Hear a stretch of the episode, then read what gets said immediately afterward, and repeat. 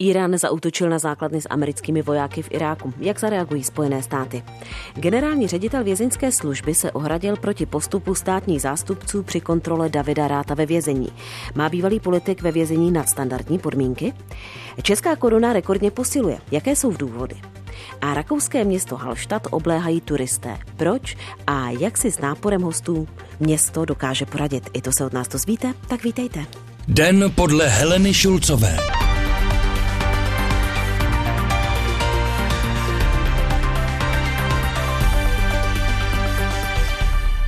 Irán zaútočil v Iráku na dvě základny s vojáky Spojených států. Odpálil přes dvě desítky balistických střel z iránského území. Podle Iránu jde o odplatu za zabití jejich generála Soleimányho. Teherán mluví až o 80 mrtvých vojácích USA. To ale Spojené státy popřeli. Při útoku podle nich nikdo nepřišel o život. To potvrdili také zástupci dalších spojeneckých vojsk v oblasti. Podle vyjádření Českého ministerstva obrany jsou i všichni čeští vojáci v Iráku v pořádku. Tomáš Pojar, bezpečnost bezpečnostní analytik, prorektor Vysoké školy Cevro Institut, je naším prvním hostem. Vítejte, dobrý den. Dobrý den. Iránská strana už oznámila, že jde o odplatu za zabití generála Soleimányho. Dala se ta odplata očekávat a v této podobě? Byla to jedna z variant, jak ta odplata může vypadat eh, a byla to v zásadě symetrická odplata, protože se jednalo o střelování Američanů v Iráku, eh, tedy na místě, kde byl eh, zabit předtím Sulejmání. Otázkou je, jestli to je odplata konečná, nebo jestli ještě něco bude pokračovat, případně tedy kdy a kde.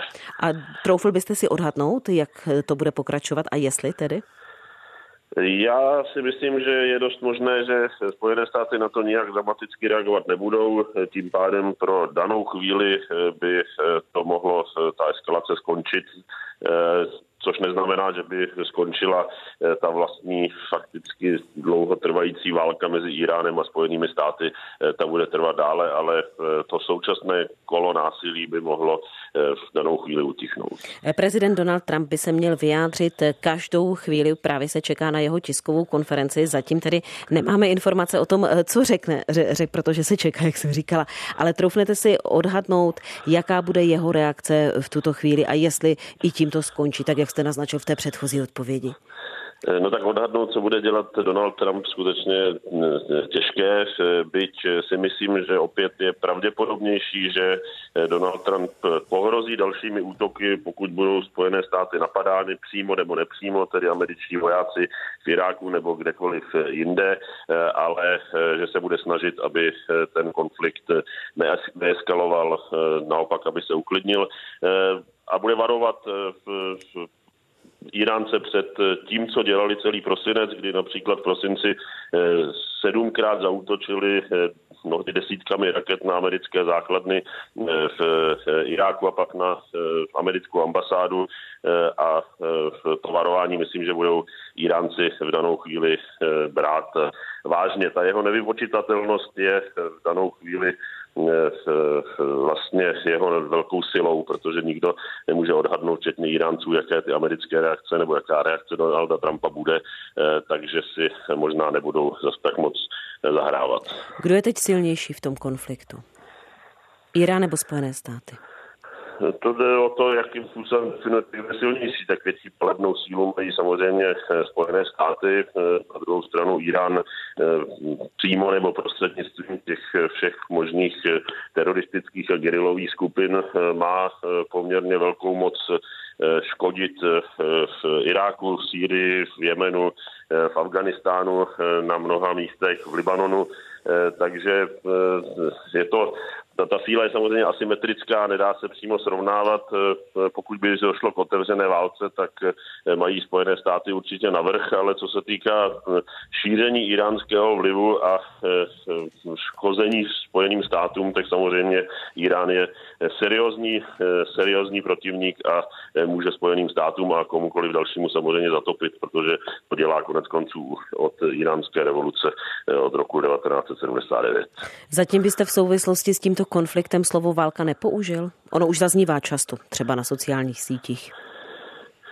Tak eh, já jsem to slovo už použil, protože si v zásadě myslím, že v Spojené státy jsou s Iránem ve válce právě od roku 79 a ta válka má různou intenzitu a prostě ten válečný stav je tam evidentní ve chvíli, kdy, jak jsem říkal v prosinci, Iránci vystřelili skrze své pod jim podřízené milice desítky raket na americké základny, no tak to je samozřejmě, to je válka, ale není to jako takovýchto válek na, řeknu to jinak, takovýchto válek na Blízkém východě probíhá prostě celá řada a není to nic mimořádného a není to válka srovnatelná prostě s tím e, například s americkou invazí do Iráku v roce 2003 se situací v Afganistánu e, s, před nějakými 15 lety. E, prostě je to jeden z dlouhodobých blízkovýchodních, skoro řekl bych tradičních konfliktů, kde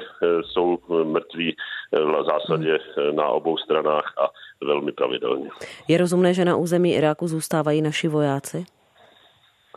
Myslím si, že ano, v danou chvíli tam mají úkoly, které nepochybně svědomitě plní a bude na dohodě v ostatních a dohodě potom s iráckou vládou, jestli tam eh, budou zůstávat. Já si dokážu představit, že eh, dříve či později samozřejmě eh, čeští i američtí vojáci z Iráku odejdou. Mimochodem Donald Trump by si to přál nepochybně také, ale nevypadá to podle mě na to a nebylo by to správné dělat nějakou rychlou okamžitou evakuaci. Uvidíme, s čím přijde irácká vláda, respektive až Irák bude mít vládu, v tuto chvíli má provizorní vládu.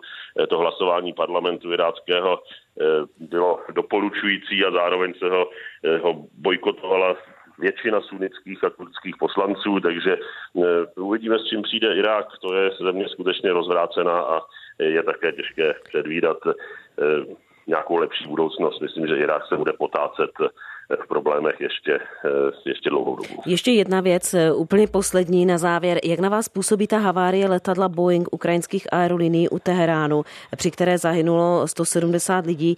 Irán mluví o technické závadě, ovšem podle agentury Reuters eh, zatím není jasné, které zemi dá Irán černé skřínky z letadla k analýze.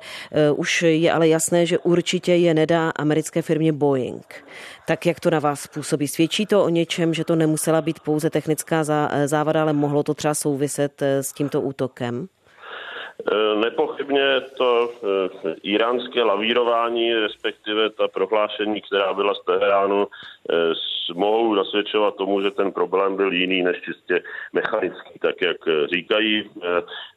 Jako jistě se nedá vyloučit situace, že byl přímo Iránci omylem tedy sestřelen a že bylo to letadlo omylem sestřeleno, ale nemám k tomu žádné další informace. Bude zajímavé a důležité to nějakým způsobem vyšetřit. A myslím, že pravda eh, vyjde dříve či později najevo, eh, jak s ohledem na satelitní snímky, tak s ohledem na ty vlastní snímky toho letadla, tak s ohledem na vyšetřování, které nějakým způsobem bude prováděno a ono nebude možné ho utajit, pokud by se jednalo o skutečně sestřelení toho letadla, ale mm, v tuto chvíli k tomu se nedá nic eh, říct dalšího. Bohužel se to nedá vyloučit, tato varianta z toho sestřelení právě s ohledem na ty eh, iránské reakce, ty obavy rozhodně nerozptýlily, spíše naopak. Tomáš Pojar, bezpečnostní analytik, prorektor Vysoké školy Cevro Institut. Děkuji moc. Naschledanou. Naschledanou. Bývalý ministr zemědělství a místopředseda KDU ČSL Marian Jurečka bude kandidovat na předsedu této strany. Své rozhodnutí oznámil dnes. Poslanec a bývalý místopředseda lidovců Jurečka už na předsedu kandidoval na minulém sjezdu, ale neuspěl. KDU ČSL bude nového předsedu volit na mimořádném sjezdu v Praze 25. ledna. Funkci předsedy z osobních důvodů opouští Marek Výborný. Nahradit jej kromě Jurečky chce také místopředseda strany a šéf poslaneckého klubu KDU ČSL Jan Bartoš Bartošek a europoslanec Tomáš Zdechovský. Petr Nováček, komentátor Českého rozhlasu se mnou ve studiu. Vítám tě. Hezký den, děkuji. Jaké šance má Marian Jurečka podle tebe stát se nyní předsedou KDU ČSL? Velké. Aha. Čím to? No, Marian Jurečka, to je výrazná osobnost, byla, byla i v, v tom předešlém vedení KDU ČSL, no a pak došlo k takové komplikaci na minulém sjezdu, když kandidoval proti Marku Výbornému. Mm-hmm. A má se za to, že Marek Výborný to trochu přehnal a když se totiž kriticky velmi tvrdě vyjádřil o právě kolegovi Jurečkovi.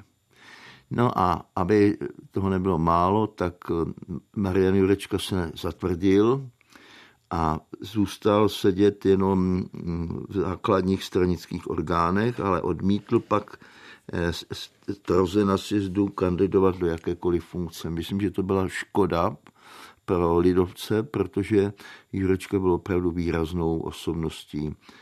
Nechci dělat soudce, to také nesmím a nemohu, ale zdá se mi, že z těch dvou men, která se zatím, z těch třech men, která ano. se zatím nabízejí, má Jurečka opravdu největší šance. Pan předseda poslaneckého klubu, to je pilný, zajímavý muž, ale Jurečka má jaksi šťávu.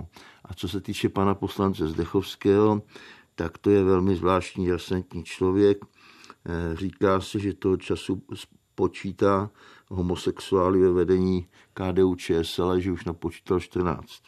Dobře, eh, takže to si myslí, že třeba eh, mu může uškodit i při té volbě. Eh, tady Já ta si myslím, afera, která se, kterou, kterou ale každý chápe trochu jinak, někdo se i zastává. A tak dále. Jinak pan Zdechovský je velmi dynamický člověk a na půdě Evropského parlamentu dokáže vyskoumat a vřít neskutečné věci. Může být spíš problém to, že je právě poslancem Evropského parlamentu, tedy velmi často v Bruselu, po případě ve Štrasburku, což se ukázalo, že nebylo úplně šťastné třeba u TOP 09, když ji vedl Jiří Pospíšil, který byl také také europoslancem, tak může to být spíš tento důvod, který ho může oslabit při Určitě, té volbě? to je, ty dvě funkce takhle vedle sebe jsou dobré, protože když strana potřebuje něco zařídit, abych tak řekl, v vyšších sférách.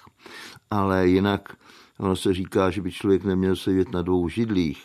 Když sedí na dvou židlích, dejme tomu generální tajemník strany a předseda vlády, no tak má ty židle relativně vedle sebe. A když má jednu ve Štrasburku a druhou v Praze, což je 570 km od sebe daleko, tak to je samozřejmě potíž i v dnešní době eh, sdělovací techniky, eh, která dokáže rychle přenést prakticky cokoliv. Tak Petře, to jsme mluvili teď o lidovcích, pojďme k Pirátům, protože budou to i Piráti, kteří si budou teď vybírat eh, své nové vedení a to, to už teď... Strana to, to je rostomilá strana, říkáš? Dobře, mm. já jenom překládám, protože nevím, jestli tě rozuměli posluchači teď. Tak eh, tato, jak ty říkáš, rostomilá strana si bude vybírat nové vedení už tuto sobotu na celostátním fóru. Ivan Bartoš obhajuje post předsedy Pirátů. Je jasným favoritem podle tebe, nebo jej může někdo z dvojice Pikal Ferjenčík přemoci? No, tak eh, myslím, že je jasným favoritem, přestože třeba pan Ferjenčík je též výraznou tváří a dokáže si takový nějaký sjezdový konflikt představit, ale víš, jak to je u Pirátů se všecko volí super demokraticky, všecko super průhledně, pořádají se ankety a tak dále, takže tam jako jeden nikdy neví. Mimochodem to nesmíme posluchačům zatajit, jak tam teď jeden člen eh, Pirátů eh, v jakési anketě přišel s tématem, jestli není na čase, aby strana Pirátů začala uvažovat o tom, že se rozpustí. A rozdělí své a prostředky toho, a mezi členy. místo toho eh, začala přemýšlet eh, o nějakém jaksi lepším projektu, než je strana Pirátů. No a protože samozřejmě strana má nějaké peníze, tak ty by mu to vrátila do státního rozpočtu, nebo že by si je rozdělili členové. Tak je to roztomilé, jak včera na to přišlo pár reakcí, většinou recesistických, ale opravdu, jak říkám, Piráti jsou roztomilá strana. Jenom uh, i dnes vedení Pirátů říkalo, aby se ta anketa nebrala tak úplně ne, vážně. předseda strany říká takový... ale jako, ale to, co, o čem to svědčí? Co by ne anketa, ale máme jiné starosti. O čem to svědčí? Že mají Piráti smysl pro humor, nebo že jsou k smíchu? Smysl pro humor. Je to strana, kde je hojně intelektuálů, jistého ražení, upozorňuji. A pak samozřejmě to je taková ta strana, kde musíš být originál za každou cenu. No a pak mají, to už jsem o tom mluvil, eh, celá unikátní stanovy. Eh, oni všecko dělají průhledně, se snaží. Takže oni i politická jednání, jednání se snažili vést tak, že když se někdo s někým dohod, že bude v 9 hodin večer jednat o diskrétní věci, tak oni to práskli a dali na, dali na síť. Mm-hmm. Jinými slovy, oni prostě, když se to, já si pamatuju takový slogany a to, to jistý Vladimír Ilič Lenin chtěl takzvanou lidovou diplomací. Říkal, že prostě pracující mají nárok vidět do všeho, taky do zahraniční politiky. Jo. E, Piráti mě jistě okřikli, protože odtud oni to neopisují. Ale já bych chtěl poznamenat, že takovéhle všelijaké zvláštnosti už v dějinách byly. Tak Petře, ještě jedna strana, eh, aby toho nebylo málo, si bude teď eh, vybírat také nové vedení, a to občanská demokratická strana. I tu eh, čeká volební kongres, a tam je jasným favoritem Petr Fiala. Takže já se zeptám na něco jiného teď.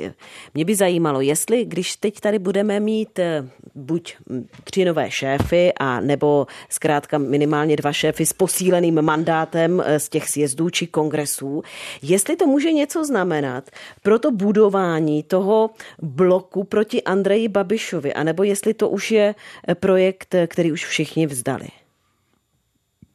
No, děvče, máš opravdu, opravdu náročnou otázku. S novým rokem. Já bych teď měl udělat takový to hmm, hmm, hmm, těžká otázka, ale já ti ani odpovím. Já jsem si to myslela. No, já, si, já mám za to, že žádnou převratnou změnu v tomto směru nemáme čekat. Pokud je o ODS, tak ta si zatím držela odstup od eh, všech dalších, kteří se jí zmiňovali o možnosti spolupracovat před velkými volbami na koalici proti Babišovi. Myslím ale, že to nebyla zcela zásadní spolupráce jako zásadní překážka idová, ale že to je i určité lavírování a samozřejmě to dělá každá strana prostě jsem bohatá nevěsta mm-hmm. a jen tak se vám nedám. Takže to je jedna věc. Druhá věc, existovaly vždycky různé nedůvěry mezi ODS a KDU, tedy mezi lidovci, teď už vlastně. No, to jsou staré věci, které, které ovšem právě protože jsou zakořeněné, tak v některých částech obou těch stran zůstávají Oni, oni dokázali spolupracovat v koalici, když to jinak nešlo, ale nikdy to nedospělo k nějakým, nějakým srdečním vztahům. Ono, víš, nejde jen o tyhle dvě strany, protože Piráti ty se vůbec drží stranou a chtěli by nejraději, aby to bylo jako teď, že s nikým nic formálně nebudou mít.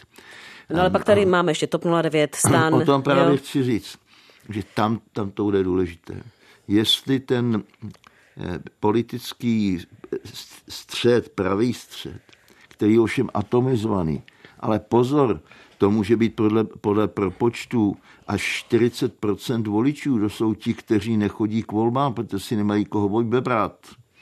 Tak záleží na tom, jestli hnutí a strany, které o sobě tvrdí, že chtějí reprezentovat tento politický střed, budou tak moudré, že se včas dokáží domluvit na nějaké elementární spolupráci, že ji dokáží dát eh, heslo, šlákvort, prostě říct, jdeme tam a tam chcem to a to, mm. a že budou mít také vhodné vůdce.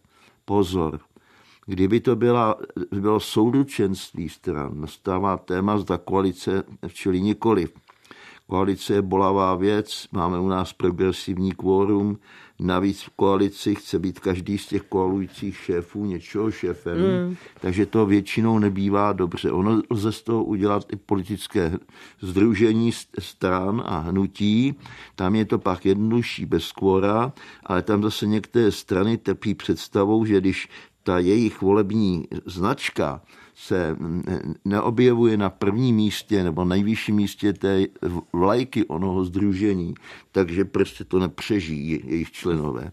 Takže to bude těžký úkol, ale dojde-li jednou k tomu, že ty strany si budou říkat, tak je to jednoduchý počet. Buď to eh, nás eh, Andrej Babič, který ty volby určitě vyhraje příští, eh, s několika dalšími stranami vyřídí, příštím volebním období už definitivně, a nebo se pokusíme každý trošku covnout a e, dát se dohromady. Rozumím. Ale mhm. pozor, tam na to není moc času a hla, důležité slovo o tom řeknou krajské volby jejich výsledek, pak tam se ukáže, Jak které z těch stran malých vlastně ještě mají nějakou politickou sílu. Komentátor Českého rozhlasu Petr Nováček, děkuji ti. Já taky děkuji, vidím, že mám odejít, decentně odcházím. Posloucháte Den podle Heleny Šulcové. Výběr událostí s nezaměnitelným rukopisem. Premiéra od pondělí do pátku po 17. hodině na Plusu. Překračuje vrchní státní zastupitelství v Praze své pravomoce v kauze odsouzeného Davida Ráta? Tak to je otázka, na kterou hledá odpověď generální ředitel vězeňské služby Petr Dohnal. A kvůli případu se obrátí na ministerstvo spravedlnosti a nejvyššího státního zástupce. Dohnal považuje postup Pražského vrchního státního zastupitelství za nestandardní. Kontrola žalobců věznici například vytkla, že David Rát má zdravotní matraci nebo že může chodit v džínách a ne ve vězeňském stejnokroji. Navíc podle státního zastupitelství zastupitelství je ve věznici s mírnějším zabezpečením. Podle šéfa věznice se ale žalobci zajímali také o to, kde bude David Rád ve věznici pracovat, na což podle vězeňské služby nemají právo. Jaroslav Ortman, advokát, je s námi ve spojení. Dobrý den. Jsem, dobrý den. Tak eh, výborně, to jsem ráda, že jste, že jste napříjmu. Eh, my se budeme bavit obecně, ale z těch mediálních informací, které k tomu případu jsou, řekl byste, pane Ortmane, že postup státního zastupitelství je nestandardní v tomto případě, ta kontrola? Je, no, je nestandardní a podle mě paní vrchní státní zástupkyně Bradáčové do toho vůbec nic není. Podívejte se, jestliže je odsouzen člověk, tak se obrazně řečeno předává peklu. Teď se omlouval ten mm. výraz tím myslím vězenské službě. A ta e, se stará o to, aby ten výkon trestu probíhal. Ale žádný soudce, podotýkám žádný soudce a žádný státní zástupce nemá právo kontrolovat, jak probíhá ten výkon trestu. Já jsem zažil, že ani soudci nevěděli, že jim jejich odsouzení umřeli, e, ne, neznali nic, nikdy se o to nestarali, prostě to probíhalo ve výkonu trestu. A tady, ejhle, najednou povšimněme si, nej, vrchní státní zástupně se stará o to, v jakých podmínkách vykonává trest. Její teda, eh, řekněme, stíhaná osoba, ona ho stíhala, a to je David Rád a já si myslím, že překročila své pravomoci.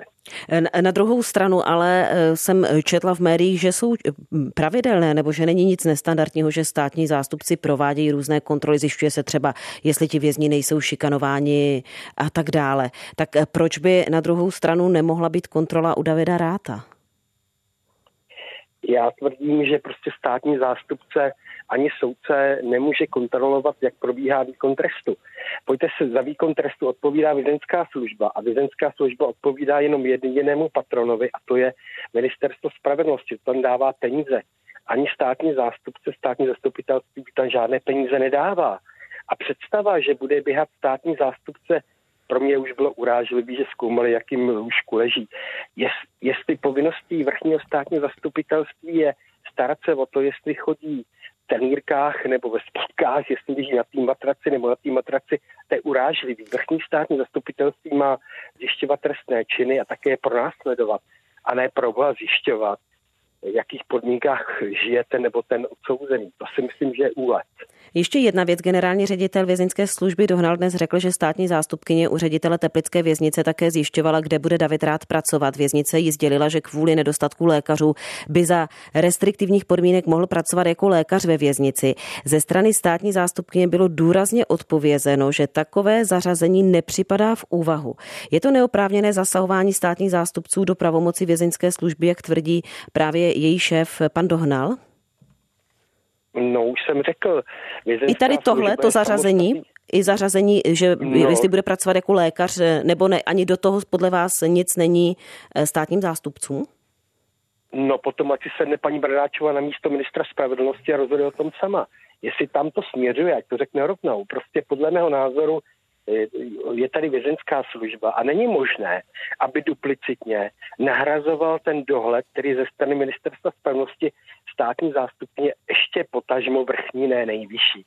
Já si myslím, že to je trošku moc. Já se obávám, že to zašlo daleko. Já si myslím, že ten podnět, který poslal eh, pan generální ředitel vězenské služby, směřuje na dvě místa. To je na nejvyššího státního zástupce a ministrní spravedlnosti. A podotýkám, že oba dva mají možnost podat kárnou žalobu Nečekám, že to pan nejvyšší udělá, protože státní zástupci drží pohromadě, ale docela bych se nedivil, kdyby minister spravedlnosti to udělal.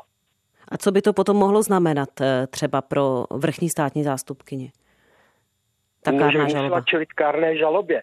Eh, to znamená, že by musela čelit kárné žalobě, kdy předsedou toho senátu je soudce nejvyššího správního soudu, je tam vlastně složení ze dvou státních zástupců a tak to není podstatný.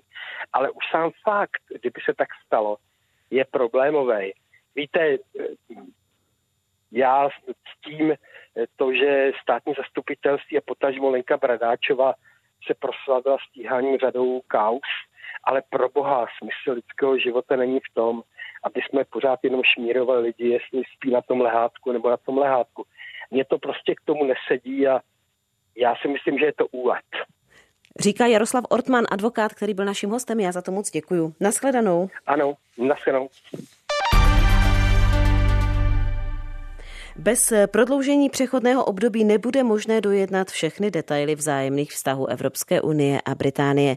Prohlásila to dnes předsedkyně Evropské komise Ursula von der Leyenová během návštěvy Londýna. Tam dorazila hlavně na setkání s premiérem Borisem Johnsonem. S nímž bude jednat o připravovaném odchodu jeho země z Evropského bloku. Jan Jun, spolupracovník Českého rozhlasu ve Velké Británii. Vítám vás ve vysílání. Dobrý den. Dobré odpoledne z Londýna.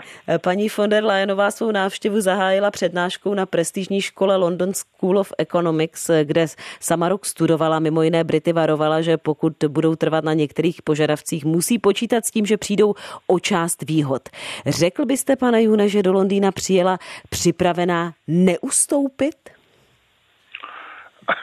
asi stejně jako připraven neustoupit je Boris Johnson. Eh, takže někteří zdejší pozorovatelé eh, jak si popsali eh, to jejich dnešní setkání jako malování tlustých červených čar s úsměvy na obou tvářích. To znamená, my ustoupíme až tam a my ustoupíme až tam, anebo lépe řečeno nebudeme nebo nehodláme ustupovat víc, anebo vůbec.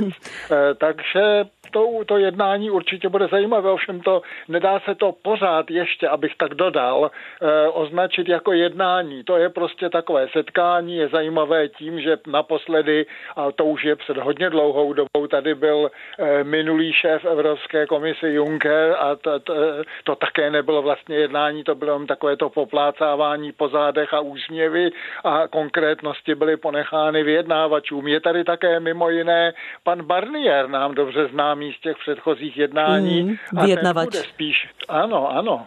A ten bude spíš eh, podle vás ten hlavní než eh, paní eh, von der Leyenová? To si myslíte, že to je spíš jenom takové přátelské, přátelská návštěva Londýna z její strany, kde ukáže ona svoji neústupnost, ale že stejně vlastně to budou dojednávat i tedy jiní lidé? Um, ano, dá se to tak říct, protože ani Boris Johnson, upřímně řečeno, ani ona e, nemají k dispozici, nebo spíš nepamatují si, ani nemají povinnost pamatovat si veškeré ty detaily e, toho vyjednávání, které budou velice složité. E, a jde o to v podstatě se setkat, jde o to, jak si vyjmenovat nějaké ty důležité nebo nejdůležitější kapitoly toho jednání a říct si, jak ona tak docela otevřeně na LSI prohlásila, že tedy eh, my ustoupíme až tak daleko, jak budeme moci.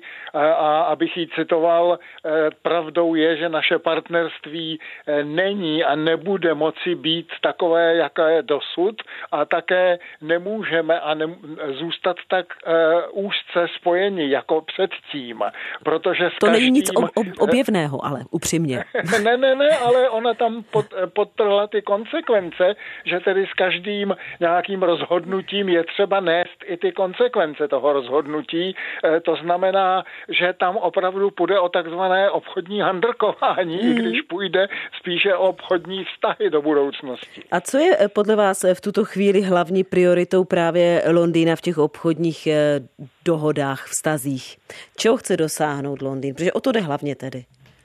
To je ten největší problém, protože někteří experti se domnívali, že Boris Johnson bude lavírovat tak někde uprostřed mezi těmi brexitáři takzvanými a mezi těmi přívrženci Evropské unie nebo setrvání v Evropské unii. Nyní se ukazuje podle toho, co Boris Johnson už do dneška vlastně prohlásil, buď v parlamentě nebo v různých rozhovorech, že tedy jemu jde eh, o eh, ten eh, systém volného trhu na bázi té světové obchodní organizace, že nemá zájem na nějakém dodržení těch dosavatních, abych tak řekl, konvergencí v těch nejdůležitějších zákonech a vztazích i v obchodě, ve službách a tak dál. Takže jak si o toto všechno vypadá nepříznivěji pro, pro ta jednání, i když musím říct, že ta jednání ještě zdaleka nezačnou. Ono, ono, mnoho lidí se domnívá, už mi dneska to volal jeden známý, že tedy oni začínají dneškem jednat. Ne, ne, ne, ne, vůbec ne. E, jde o to, že Evropská unie nejdřív musí sama schválit e, nějaký návrh toho, e, jaké bude mít tedy jednací postupy nebo postoje mm-hmm. a to mhm. se stane až tedy 25. února. To znamená, že se začne skutečně jednat až od března a přitom tedy do konce června by měl Boris Johnson oznámit Unii, zda si bude přát nebo nebude přát nějaké prodloužení těch jednání, protože Unie tvrdí op, úplný opak to, co, toho, co on, prostě se to nedá stihnout a on tvrdí, musíme to stihnout za každou cenu, i kdybychom nedojednali všechno. Ale nebo z Británie... odešli na tvrdo. Ano, ale z, z Unie Británie odejde. To je, to je asi tak jediná věc, která už je v tuto chvíli jistá. Ano, ano, ale bude to její nevýhodou, protože už nebude mít rovnoprávné postavení u toho jednacího stolu jako člen Unie. Rozumím tomu. Pane June, děkuji moc. To byl Jan Jun, spolupracovník Českého rozhlasu ve Velké Británii. Děkuji vám ještě jednou eh, zatím také děkuji, naslyšenou. A ještě jedna aktuální informace, kterou právě přinesly agentury. Při nočním iránském raketovém útoku na základny v Iráku nebyl zabit žádný Američan ani Iráčan. Prohlásil to dnes v Bílém domě americký prezident Donald Trump. Ta jeho tisková konference proběhla v těchto chvílích. Ve svém vystoupení obhajoval americký útok, při kterém byl v Bagdádu v pátek zabit iránský generál Soleimání a kvůli kterému Iránci podnikli odvetnou akci. Podle Donalda Trumpa plánoval Soleimání Sulejmány nové útoky na americké cíle a jeho likvidace je významným poselstvím určeným teroristům. A ceny ropy se dnes v reakci na iránský útok na základy koaličních sil v Iráku začaly zvyšovat, ale počáteční silný růst se později zmírnil. Včera se na rekordní úroveň dostala cena zlata a paládia. Nečekaně ale posílila česká koruna, což odráží důvěru trhů, že letošní rok bude navzdory iránské krizi ekonomicky příznivý. Lukáš Kovanda, hlavní ekonom společnosti Czech Fund. Zdravím vás, dobrý den. Pane Kovando, slyšíme se? Ano, slyším Výborně, vás. už vás také slyším. Jak si tedy koruna aktuálně stojí? Aktuálně opět koruna posiluje, to znamená, že zřejmě i ten uh, Trumpův eh, projev, ta tisková konference, kterou jste zmiňovala uh, před chvílí, má pro korunu pozitivní, má na korunu pozitivní vliv, protože nyní opět se dostává pod úroveň 25 Eh, korun 25-24 eh, za jedno euro, 25 eh, korun a 24 haléřů za jedno euro tedy a blíží se zase k těm svým maximum za celé to období od února roku 2018. Je to dobře nebo špatně, když posiluje koruna? Jak pro já, si myslím, já si myslím, že to je v tuto chvíli pozitivní znak toho, že investoři, mezinárodní devizoví obchodníci věří tomu, že česká ekonomika na tom bude v letošním roce dobře, že se také dočká i Německo a ostatně eurozóna opětovně eh, solidního ekonomického výkonu a proto věří eh, koruně. Také sází na to, že možná Česká národní banka zvýší svoji základní úrokovou sazbu. Eh, úplně to vyloučit nelze, byť zatím ten základní scénář je takový, že ty sazby zůstanou na té dvouprocentní úrovni. A to by mělo potom vliv další na korunu? To by korunu podpořilo, protože jestliže by byly vyšší úrokové sazby, eh, tak eh, se dále rozšíří, eh, rozevřou nůžky mezi tím, jak je úročeno, jak jsou úročeny koruny a jak jsou úročena eura a jestliže tedy koruna bude zase o něco lépe než euro úročena, tak samozřejmě jí to dále zatraktivně v očích investorů, kteří si tak mohou investicí do ní dopřát vyšší úrok, než mají na euro. Jak dlouho podle vás česká koruna na této úrovni se udrží? To je důležitá otázka. Myslím si, bohužel, bohužel pro ty, kteří třeba se chystají na dovolenou a věří, že by to mohlo vydržet dlouho, to posilování třeba až do léta, Eh, nebo také, že by mohla díky tomu zlevňovat elektronika, že spíše je třeba počítat s tím, že eh, to současné posilování koruny není udržitelné, i když ještě je možné, že třeba i v reakci eh, na uklidnění nyní situace, možné uklidnění situace na Blízkém východě třeba prolomí nakonec si hranici 25 korun za jedno euro ale následoval by zřejmě zase, zase oslabení. My stále počítáme pro konec tohoto roku eh, s kurzem 25,40, eh, to znamená, eh, koruna může i ten letošní rok zakončit vlastně na slabší úrovni, než je nyní. Takže trh stále není přesvědčen o tom, že koruna nyní bude nějak stabilně dlouhodobě po celý letošní rok posilovat. Spíše se jedná o nečekaný úkaz že takto začátkem roku takto výrazně posiluje. Nevyplatilo by se jít nakoupit eura, tedy když to nemusí dlouho trvat, tento kurz? Eh, kdo, kdo takto rád spekuluje, krátkodobě, tak samozřejmě pro ně je nejvýhodnější, když bude nakupovat jakoukoliv, eh, nebo tak bavíme se o euru v tomto případě, eh, bude nakupovat eura, když je koruna vůči němu tedy nejsilnější. Eh, takže ano, dá se tak říct, ale to jsou zatím takové eh, haléřové nebo desetihaléřové rozdíly, že se nedá čekat, že by na tom kdokoliv nějak významně zbohatl, pokud tedy opravdu neinvestuje po miliardách do těch drobných kurzových rozdílů. Ukazuje se i eh, tady na tom, když mluvíme o tom, že koruna posiluje, ukazuje se na tom, že je dobře, že nemáme euro, aniž jsme nezafixovali ještě kurz, to znamená, že jsme se ještě nezačali připravovat na ten vstup do eurozóny? Nebo byste to spolu nemíchal v tuto chvíli? Eh, já si myslím, že to jsou věci, které asi úplně eh, bych nyní nemíchal, byť samozřejmě máte pravdu v tom, že kdyby například politická reprezentace rozhodla poměrně rychle, že chce vstoupit do eura, tak eh, by to mělo zřejmě posilující efekt na korunu. Koruna by dále posilovala.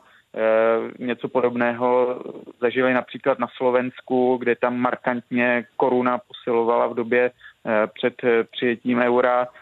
Takže zřejmě by to tento efekt mělo, mělo by to podpůrný efekt, ale zase bych ho nepřeceňoval. Myslím si, že tam je spousta dalších faktorů, které promlouvají Eh, koruna si myslím, že je stále podhodnocená, že také jí sráží dolů stále i eh, ten efekt intervenčního režimu, který skončil už sice před eh, třema lety skoro, ale stále tedy zůstávají nakynuté, když to takto řeknu, devizové rezervy České národní banky a ty neumožňují ve svém efektu, aby koruna eh, výrazně posilovala. Ona by vlastně mohla být daleko výš, než je nyní, eh, nicméně třeba právě ty nafouklé devizové rezervy jí v tom brání. Říká Lukáš Kovanda, hlavní ekonom společnosti Czech Fund. Díky moc. Naschledanou. Naschledanou, hezký den. Kina už skoro přes měsíc promítají film Ledové království 2 a po celém světě tím přitahují miliony nejen dětských diváků. Ne každý má z toho úspěchu a zájmu radost. Konkrétně byste našli třeba zhruba 800 Rakušanů. To jsou obyvatelé Halštatu, vesnice, která údajně byla inspirací pro království ve zmíněné pohádce a která teď bojuje s masovým zájmem turistů. Ve vysílání je naše spravodajka Pavlína Nečásková. Vítej, zdravím tě. Hezký večer. O jak velkém zájmu turistů mluvíme? Třeba o takovém, že ještě v roce 2009 navštěvovala Halštát, navštěvovalo Halštát denně v průměru 100 turistů. A dnes, nebo už v roce 2019, to bylo 10 tisíc turistů. A to už je v podstatě srovnatelné s místy, jako jsou třeba italské Benátky, i když ty jsou samozřejmě větší a v Halštatu žije, jak už zaznělo, okolo 800 lidí. No a přijíždějí hlavně turisté z Ázie. Tam se dá říct, je vesnice nejslavnější. V roce 2006 se objevila v jihokorejském svém televizním programu. O tři roky později si její přesnou repliku nechal vybudovat jeden, jeden čínský magnát za 100 miliony liber. No a teď tomu napomohla hlavně tedy pohádka Frozen neboli Ledové království. No a přímo v Ázii se o Halštatu mluví, hlavně na sociálních sítích, jako o místě, které je naprosto insta-friendly, což je výraz, který se v tomto ohledu používá prostě místo, které je tak jako atraktivní a přímo jako stvořené pro fotografii a potom umístění na sociální sítě k obdivu ostatních. Jak chce město proti tomu postupovat? Nebo naopak si to město všechno pochvaluje, protože z toho má finanční přínos? Nepochvaluje si to rozhodně. Město chce omezit věd, tur, věst turistických autobusů. E, ročně jich jezdí okolo 20 tisíc a starosta Halštatu má v plánu to snížit na jednu třetinu. Co to ale městu přináší? Všechny instituce, instituce tam jsou v podstatě naprosto finančně nezávislé. I za toalety tam totiž člověk zaplatí minimálně jedno euro. Restaurace a podniky, které bývaly dříve sezónní, můžou fungovat teď po celý rok a mají skutečně narváno. Na peníze můžou jít třeba do škol, ty jsou skvěle vybavené, postavili, postavili tam nový, třeba nový koncertní sál, no ale ta druhá strana, ta negativní, je prý vážnější a proto tedy eh, je potřeba nějakým způsobem omezit. Lidé si stěžují eh, například na to, že jsou neustále obtěžovány létajícími drony, všude jsou odpadky, všude je přelidněno, no a tamní obyvatele tvrdí, že se cítí, jako by žili v zábavním parku. Co je vlastně Halštat zač a nabízí kromě tedy srovnání s populárním filmem ještě něco jiného? Eh, vesnice v Horním Rakousku je zhruba vzdálená hodinu cesty od Salzburgu, je neuvěřitelně malebná, skutečně jako z pohádky, nejen té kresle, kreslené od Volta Disneyho, je součástí solné komory, je tu Halčtatské jezero, je také součástí kulturní památky UNESCO. Je to místo umožňující řadu nebo nabízející řadu výletů. Nicméně ti turisté, o kterých mluvíme, kteří přijíždějí teď do Halštatu nejvíc, tak ty skutečně většinou nepřijíždějí kvůli výletům, ale kvůli výhledu a pěkné fotografii. Tamní obyvatele dokonce to zlehčují a říkají, že ti lidé přijedou, udělají si takzvané selfie a okamžitě odjíždějí zpět pryč. to není jediné rakouské místo, které vymýšlí, jak omezit počty návštěvníků. Jaká jsou další a jak postupují? Tak asi teď se nejvíce s tímto problémem potýká také Salzburg, rodiště Wolfganga Amadea Mozarta. Tam přijde ročně asi 6 milionů jednodenních turistů. Navíc se tam koná řada kulturních a sportovních akcí, které omezují běžných od města. Ty se třeba už radnice snaží z centra města odklánět. V podstatě začala nějaké kulturní i sportovní akce odmítat, protože má pocit, že Salzburg už je v podstatě dostatečně proslavený a příjmy z turismu nenahradí, tam, nenahradí tamním obyvatelům to, že se ve svém domově, jak se mi říkají, cítí jako na návštěvě. Říká Pavlína Nečásková, naše zpravodajka. Děkuji moc, nashledanou. Naslyšenou. Když chcete vědět proč. Český rozhlas plus. 85. narozeniny by dnes oslavil král rock'n'rollu Elvis Presley. Svým neskrutnými, ale elegantními tanečními pohyby tahle věhlasná rock'n'rollová star roztancovávala davy učarovaných fanoušků od 50. let. Zpěváková první píseň That's All Right Mama eh, přitom zrodila ve studiu malého vydavatelství, kde ji naspíval tehdy neznámý 19-letý řidič kamionu. You ain't nothing but a hound dog. Červenec 1956 a do milionů amerických rodin vtrhává na televizní obrazovce postava v ležérním bílém saku, skvěle padnoucích kalhotech a černých lakírkách, které neskrotně poletují na tanečním parketu. Elvis Presley udělal z písně Hound Dog v překladu Lovecký pes hit, který na prvních místech hitparád vydržel 11 týdnů. Nahrávka získala cenu Grammy, byla uvedena do síně slávy a dodnes je na seznamu písní, které formovaly rock'n'rollový žánr. A Elvisova kariéra potom pokračovala a stoupala s písní Love Me Tender. Love me tender, love me true. Skladba s českým překladem Miluj mě něžně poprvé zazněla ve stejnojmeném filmu, kde si taky zahrál samotný Elvis. Stvárnil mladého Clinta, který se ožení s dívkou svého údajně zemřelého staršího bratra. Elvis jako Clint Reno zpívá tuto něžnou skladbu v jedné z dojemných scén své zarmoucené matce. V 60. letech ale musí zpěvák bojovat o každý centimetr slávy se skupinou Beatles, ale zvládne to a podaří se mu obrovský comeback. Jedním z úspěchů byla skladba Suspicious Minds. Text o zničeném vztahu jakoby naznačoval Presleyho osobní problémy a o dva roky později se jeho manželství skutečně rozpadlo. Podle některých kritiků byla píseň úspěšná právě proto, že byla tak osobní. Mimo jiné v ní zpívá o svém zklamání z toho, že selhal jako manžel. Zpěvákovou kariéru ukončila ve 42 letech srdeční zástava. Desítky jeho písní ale dodnes slýcháme v rádiu a jeho neobyčejné pohyby zpěv a styl oblékání napodobují tisíce lidí po celém světě. Jan Bílek, Český rozhlas. Město Tábor si letos celou řadou akcí připomene 600 let od svého založení. Zazní samozřejmě i slavný husický chorál Ktož jsou boží bojovníci. Ktož jsou